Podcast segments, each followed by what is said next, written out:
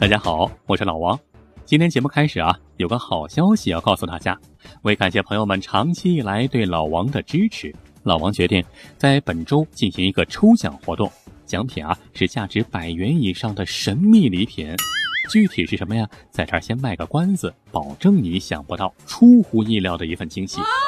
还有啊，中奖名额一共是三位，就是说这三位朋友都能获得老王送出的奖品。怎么参加呢？方法非常简单，拿出你的手机，打开微信，搜索“老王讲野史”微信公众号，关注之后发送“抽奖”两个字儿就行了。已经关注了的，呃，直接发送“抽奖”两个字就行了。提醒大家呀，自本期节目播出之日起到下周一零点为止，凡是发送“抽奖”两个字的朋友都有机会中奖。开奖时间就是下周一，在老王讲野史的微信公众号上公布中奖名单。好了，赶紧发送吧。下面开始今天的故事。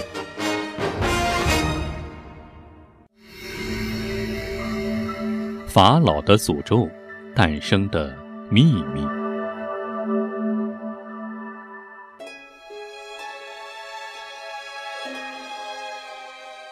埃及图塔卡蒙法老陵墓被开启之后，考古学家们接二连三的死去，恐怖的诅咒就像是巨手一样掐住了所有人的脖子。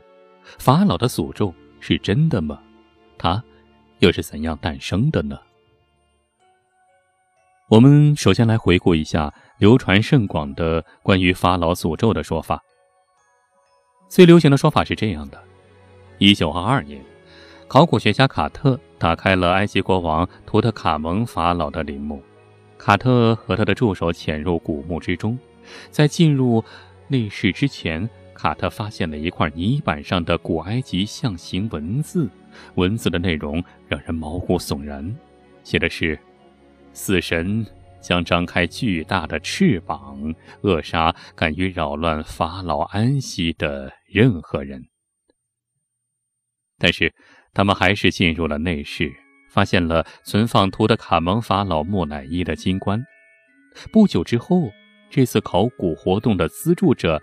卡纳冯伯爵在图特卡蒙陵墓中准备开启金棺的时候，突然左脸颊上被蚊子咬了一口，之后就得了莫名其妙的重病。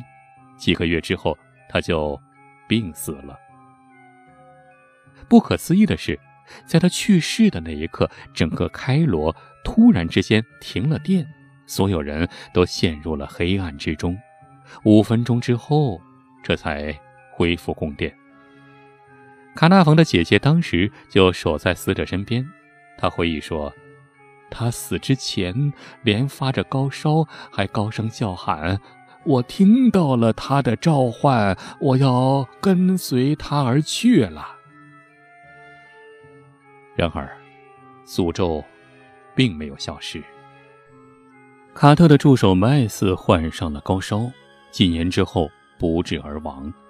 他的母亲和一名护士也先后被小虫叮咬之后死亡。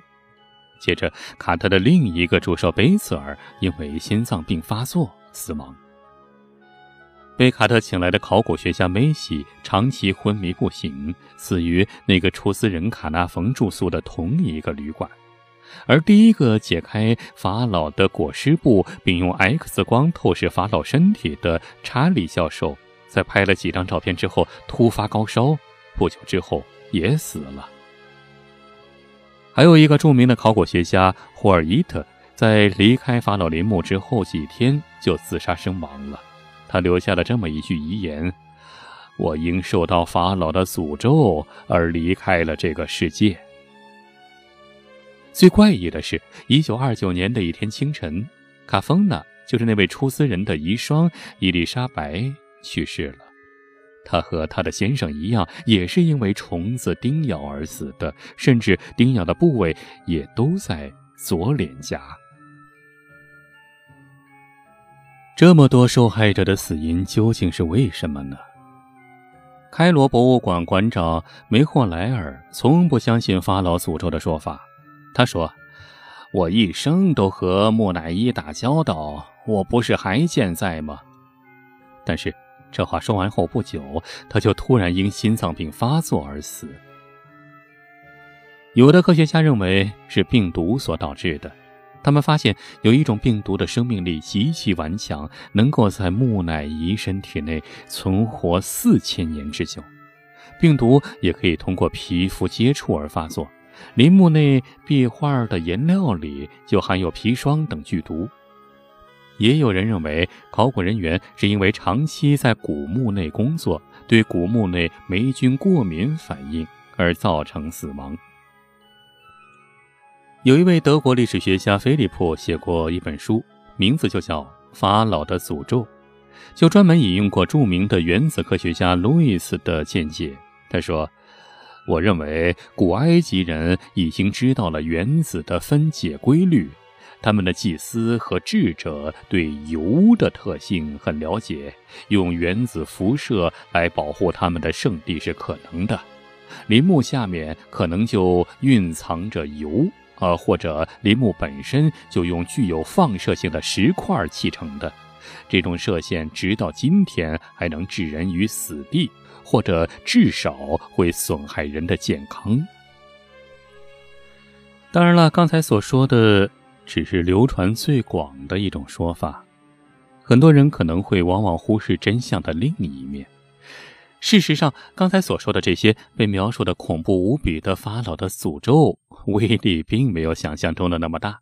当时参加挖掘法老陵墓的二十六个人当中，只有六个人在十年之内。相继离世。如果法老诅咒真的存在的话，那么剩下的那么多人为什么平安无事呢？诅咒的秘密后来被英国一位埃及学家特塞拉所破解。据他所发现啊，法老诅咒的传说其实啊很早就有了，最早可以追溯到1828年，伦敦有一个小剧场表演过一个叫木乃伊。脱衣的表演，当时剧场的观众里面就有一个叫布威的女作家。看完这场表演之后，他灵感大发，就写了一本小说，叫《木乃伊》。这则故事讲述的是发生在二十二世纪，一个千年木乃伊突然复活了，然后发生了种种故事。单单一篇小说当然不会造成如此恐怖的诅咒啊！不过后来还是有连接不断的同样以木乃伊为题材的小说被创造了出来，其中就有一本小说成功的把金字塔内部的恐怖的现象就描绘的是栩栩如生。于是啊，木乃伊就慢慢的在读者脑海中逐渐成为了一个报复心强烈的恐怖的幽灵。要知道，当时是十九世纪的欧洲，正经历着第二次工业革命，电力的运用让传媒技术得到了质的飞跃，电报、无线电通讯等相继诞生，城市规模不断扩大，人们识字率是不断提升，让报业、报纸行业进入了高速发展的阶段。在十九世纪初，伦敦人口已经高达百万。如此庞大的人口，那娱乐的需求应该有多强烈呢？这样一来啊，符合市民口味的通俗文学就进入了繁荣期。比如说，当时最著名的一个人物，就是居住在伦敦贝克街二百二十一号的福尔摩斯先生，就诞生于一八八七年。你看，神秘、刺激、富有冒险精神的木乃伊故事，正符合读者的口味。木乃伊的恐怖传说经过了三十年的传播和演变，又漂洋过海来到了美利坚。一八六九年，美国当时有一位著名的女作家路易莎就写了一部短篇小说《金字塔迷途记》。啊，还有一个名字就叫《木乃伊的诅咒》，讲了这么一个故事：说探险家进入了金字塔，燃烧了木乃伊，把陵墓里面装有种子的一个金盒带回了家。种子经过他的未婚妻种植之后，长出了一种奇异的花朵，而这种花儿所散发出的清香，却是阴魂不散的诅咒，让他的女朋友在婚礼上变成了一具木乃伊。当然了，这只是一部小说。如果说十九世纪木乃伊的诅咒还停留在虚构之中，那么到了二十世纪，木乃伊的诅咒就开始进入现实了。十九世纪中期，考古学成为一名严谨的学科，像庞贝古城、特洛伊遗址、洪水神话、泰罗遗址等等，都是从那个时候开始大批的被发现。欧洲各地的考古学家的足迹也开始遍布美洲、亚洲、非洲等各大洲。这批考古学家里，既有真正的学者，也有一些居心叵测的文物贩子，尤其是十九世纪末、二十世纪初。这群贪婪的考古贩子就涌进了各国的古墓古迹之中，开始大肆的盗取文物。刚才咱们所说的法老图特卡蒙的陵墓，就是在这股狂热的考古潮流中被挖掘的。主持考古挖掘的是英国埃及学家霍华德·卡特。消息一传开，很快就震惊了全世界。当时有一位著名的小说家克雷里，就非常敏锐地把法老的诅咒和这件事联系到了一起。